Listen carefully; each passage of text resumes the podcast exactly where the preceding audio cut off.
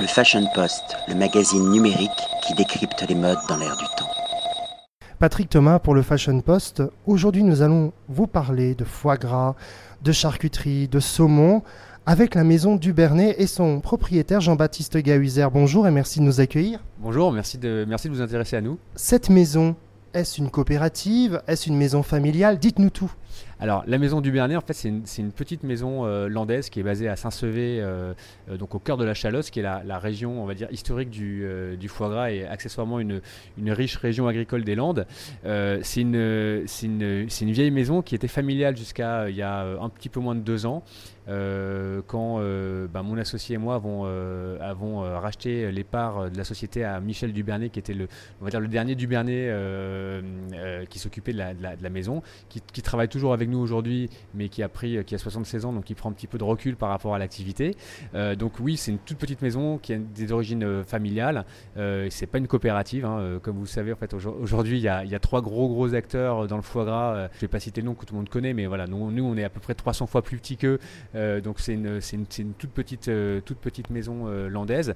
on se veut artisanaux. Hein. on a on a à peu près 30 personnes qui travaillent chez nous, qui, ont, qui sont des gens qui ont. Enfin, on a la chance en fait quand on a racheté la maison d'avoir euh, d'avoir une trentaine d'employés euh, qui ont à peu près tous 25 euh, ans de maison derrière eux, donc ils connaissent parfaitement bien les processus, les, recettes de la maison et bah, qui travaillent, on va dire, avec une, avec une passion et puis un, métier qui, moi, que je qualifie d'un peu à l'ancienne. Voilà, ensuite, en, en termes d'approvisionnement, parce que vous m'en avez parlé tout à l'heure, nous, on, est, on travaille qu'avec des, des, approvisionnements locaux, je dirais du sud-ouest, mais même un peu plus précis que ça.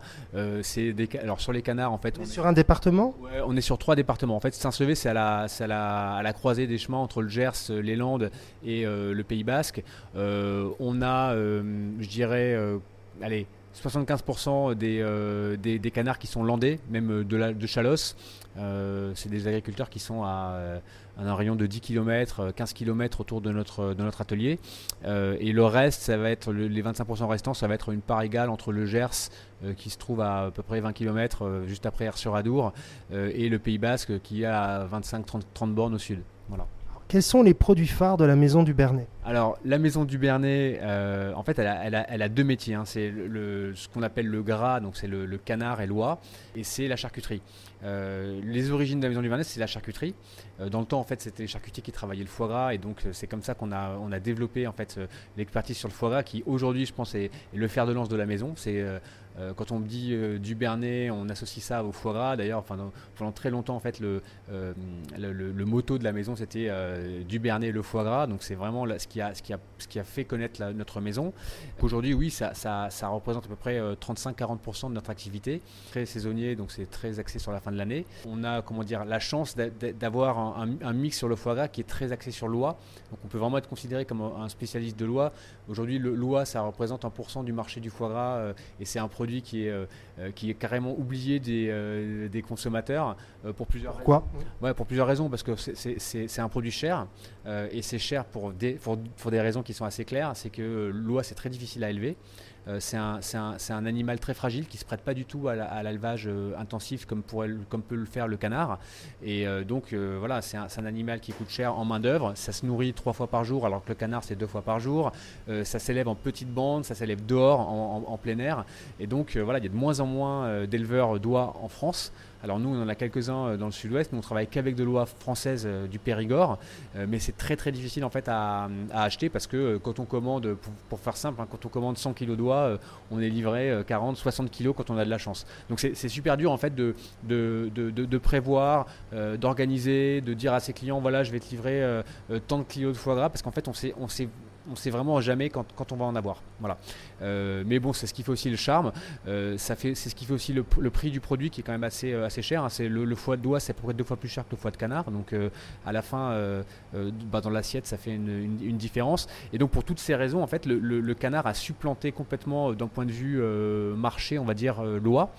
Euh, moi, je me, je me, rappelle de. Enfin, je me rappelle. les gens de la génération de mon père, par exemple, euh, ne parlent que de foie d'oie. Enfin, pour eux, euh, le, foie, le foie gras, c'est du foie d'oie. à tel point que la, cuisse de, canard confit, par exemple, ça s'appelle pas la cuisse de canard, c'est la cuisse d'oie. Même moi, étant petit, je pense qu'on est à peu près de la même génération, je l'entendais effectivement souvent parler du foie gras d'oie, on parlait du gavage d'oie, mais très peu du canard. Exactement. Et donc le, le canard, c'est à peu près les années 70, quoi, hein, quand on a commencé à, faire de l'élevage un peu plus industriel. Le foie gras s'est démocratisé. Donc, euh, bon voilà, avec, avec toute cette, euh, enfin, tous les progrès, on va dire, de l'agriculture et puis euh, les rendements, la régularité des produits, etc., on a eu une baisse du prix du canard et donc tout le monde s'est rué sur le canard. Et puis, bon voilà, avec, avec les, les excès qu'on connaît aussi sur certains produits, mais voilà, bon, c'est le, canard a, taillé en fait des croupières à l'oie et aujourd'hui c'est ça, c'est ultra dominant et, et, la plupart des gens qui connaissent le foie gras, en tout cas qui l'ont découvert récemment, sont rentrés dans, la, dans, dans, le foie gras par le, par le canard et pas par l'oie. Voilà. Outre le foie gras, il y a également beaucoup d'autres produits qui, je pense, vous que vous avez certainement amené avec votre associé. Alors, nous, on a, euh, en fait, on, est, on a repris euh, la maison il y a un an et demi. Euh, et euh, une des raisons euh, pour lesquelles on a repris cette maison, c'est justement pour ces produits, pour ces recettes, qui, en tout cas à nos yeux, sont, des, sont de bonnes recettes, et enfin des recettes, on va dire, j'aime pas ce mot, mais d'exception, dans le sens où voilà, c'est travaillé de manière extrêmement artisanale, avec des petites productions, des petites machines, et des gens qui sont là depuis, bah, depuis comme je vous disais tout à l'heure, depuis très longtemps. Et donc, notre, notre vision, c'était justement de rien toucher, en fait. On a, on a, on a on a arrêté quelques recettes parce qu'on en avait beaucoup et ça devenait compliqué en fait de tout suivre. Par contre, on n'a euh, n'a pas créé de nouvelles recettes, sauf euh, peut-être euh, une qui est ou deux en fait, le, pâté au piment d'Espelette, qui est en fait une, un, dérivé de notre pâté de campagne, assaisonné un petit peu différemment. et la deuxième, c'est la saucisse au couteau, qui est une recette qui est basée sur encore une fois notre recette traditionnelle de saucisse, mais qui a un hachage un petit peu différent. Voilà. Donc ça, c'est en fait, deux produits qu'on a lancés depuis qu'on est arrivé. Il y a une troisième recette qui est une recette de foie gras euh, qui a été relancée. En fait, c'était pas une recette nouvelle, c'était une, vieille recette de Michel Dubernet euh, qu'on a remis au, devant euh, de la scène parce qu'on l'a trouvé intéressante, qui est le, le blinded en fait, qui est un foie gras mi-oie mi-canard que vous avez goûté, je pense. Oui, tout à fait, qui est délicieux. Voilà, donc qui est une recette intéressante, plusieurs, plusieurs titres. Alors la première, c'est que c'est compliqué à faire, on est le seul à, le faire, donc ça nous, ça nous différencie un petit peu par rapport à ce qu'on peut trouver aujourd'hui sur, le, sur, le, sur les produits de foie gras. En termes de goût, c'est assez exceptionnel parce que ça, c'est vraiment un mi-chemin entre l'oie le canard. Ça, va, avoir en fait euh, la puissance et la longueur en bouche d'un foie gras d'oie. Euh, c'est un foie gras mi-cuit hein. et euh, en même temps ça va avoir la douceur et, du, canard, en fait le, naturel du canard. Donc c'est un, foie qui est, très intéressant. En termes de, en termes de fabrication, c'est un, un, petit peu compliqué. En fait, c'est un feuilleté de, deux foies, en fait un, foie d'oie et un foie de canard. Alors pour être exact, c'est un tiers de un tiers d'oie, un tiers de canard et un tiers de foie maigre de canard qui, qui, en fait agit comme un mortier en fait entre les deux foies. Et c'est les, les, trois foies en fait sont interpénétrés. On fait des, on fait un feuilleté en fait de 12 couches de de, feuilleter. D'où la nécessité de, le faire de façon artisanale, impossibilité de, produire ça industriellement. Impossible, impossible à produire industriellement. Euh, on peut pas passer ça dans un cutter, dans un, enfin comme on peut pas le faire comme un bloc. Euh, voilà, c'est, non, c'est travailler vraiment à la, enfin je n'arrive pas à dire fois par fois, mais euh, c'est terrine par terrine. Vous voyez ce que je veux dire? C'est vraiment, euh, voilà, c'est martelé sur, une, sur un plan de travail. Et oui, c'est des petites productions, mais c'est un, voilà, un rendu qui est, qui, est, super. Et euh, ça permet vraiment aux gens qui connaissent pas loi justement de, de rentrer dans, cette, bah, dans, dans, ce, dans, dans, ce goût. De revenir à l'origine du, du, produit. Ouais, de revenir, de revenir d'une certaine manière à l'origine, et puis de découvrir quelque chose de nouveau. Enfin, quand vous faites la dégustation canard pur versus wa canard, vous, vous sentez vraiment la différence. C'est-à-dire qu'il y, enfin, y, a, il y, a une, longueur en bouche, il y a une, y a une, il y a une puissance du foie qui, qui, n'existe pas sur le canard. Voilà. On parlait de recettes, il y a également, vous proposez des bocaux. Oui, alors euh, donc les bocaux, euh, c'est une longue histoire. En fait, c'est euh, vraiment la, plupart des recettes qu'on a en fait en bocaux, c'est les, recettes de la grand-mère de Michel Dubernet qui était cuisinière dans le, dans, le Pays Basque. Et donc c'est des, euh, des, très très vieilles recettes, très axées terroir. Donc on va, on va, être, on va être sur du, sur du cassoulet. Alors cassoulet qui est fait entièrement avec tous nos produits, hein, à part le, haricot et la carotte. tout le reste vient de la maison Dubernet. on a du confit, on a du, confit de canard, du confit de porc, de la saucisse. Enfin, tous les produits sont faits maison. on a de la, de la qui est en fait euh, une, euh, un, mijoté de bœuf euh, qui cuit pendant toute une nuit dans, une, dans une grande marmite, du, bœuf qui est mariné dans du vin rouge. Donc c'est c'est exceptionnel. En fait, c'est comme un bœuf bourguignon, mais avec, un, avec un fondant. On a l'impression d'être sur du beurre. C'est vraiment super bon. On a, on, a des, on a de la shoah qui est un, plat, un plat du Pays Basque. On a de la poule au pot. Enfin voilà, c'est des, des, produits très typiques de nos régions. Spécificité, c'est que pareil, c'est des toutes petites productions. Hein, donc on est sur des. Enfin chez nous, la marmite, hein, pour vous donner une idée, elle fait, elle fait 70 litres. 70 litres, c'est une production de 50 bocaux, de 5. Donc voilà, c'est les grands bocaux que vous avez là, c'est vraiment rien. Donc on, on, a vraiment des, toutes, des toutes petites productions, donc on peut les remplir à la main. Donc c'est joliment dressé dans, dans les bocaux. Donc c'est des produits qui sont visuellement attractifs. Le sujet. Il y a un côté fait maison qu'on ressent très fort. non, c'est vraiment des produits, c'est vraiment des produits fait maison. c'est vraiment la. Enfin, en tout cas, c'est comme ça que nous on veut les, on veut les vendre. Et puis quand on les goûte, ben, il faut qu'on retrouve le, le, goût de la maison. une des dernières recettes qu'on a lancées, c'est pas une, c'est pas une nouvelle recette, mais c'est le veau maringot. On a les trois, trois, quatre recettes là qui sont là le veau maringot, le navarin d'agneau, le bœuf bourguignon et la blanquette de veau qu'on a relancé parce que ça, on l'avait arrêté, on l'a remis sur le, on l'a remis pour cet hiver. Euh, c'est des, des, recettes. Euh, enfin moi je fais souvent des dîners à la maison. Euh, j'ai 8, 9 personnes qui viennent. J'ouvre trois pots. Les gens me disent c'est toi qui, enfin c'est toi qui l'as fait quoi. Ils se régalent. Enfin, c'est un service traiteur quelque part. C'est un service traiteur. entre guillemets, bien entendu. Non, mais c'est pour moi, c'est plus des, c'est plus des petits plats qu'on va garder dans son placard euh, euh, pour euh, voilà les, les, les, les soirées d'hiver. Comme on le faisait dans le temps, quand les grands-mères, même ma propre mère fait ça, donc ça ne m'étonne pas. Et c'est assez original et on, on ressent aussi cette authenticité. Oui, non, c'est vraiment ça, c'est des, des, choses qu'il faut garder. C'est le fond de placard qu'on va, qu'on va, qu'on va sortir quand le, quand le, frigo est vide ou euh, quand on a envie de se faire une petite, euh, un petit plaisir euh, sans passer trop de temps en cuisine. Voilà. Alors ici on est dans le magasin parisien.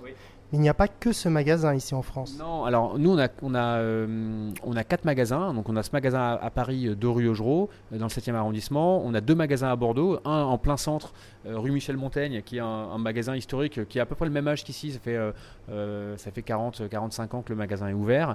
Et un dans le centre commercial Mariadec à Bordeaux aussi, qui est un plus petit magasin, un tout petit peu excentré, mais quand même reste, enfin, on va dire très centre-ville.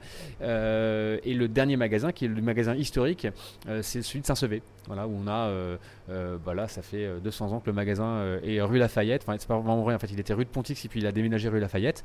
Et c'est la charcuterie de village. Voilà. Peut-on également commander en ligne? Oui, euh, bon point. On a euh, depuis, euh, décembre 2014 ouvert notre site internet, enfin ou refait notre site internet qui n'était pas marchand. Et aujourd'hui, on présente en fait sur le site internet tous nos produits, je dire, en conserve et en bocaux. Donc vous pouvez vous pouvez vous renseigner sur le foie gras en conserve, le foie gras en bocal, les mi-cuits, toute notre gamme de pâtés, terrines, les confits, les plats cuisinés et, et, acheter les produits. Voilà.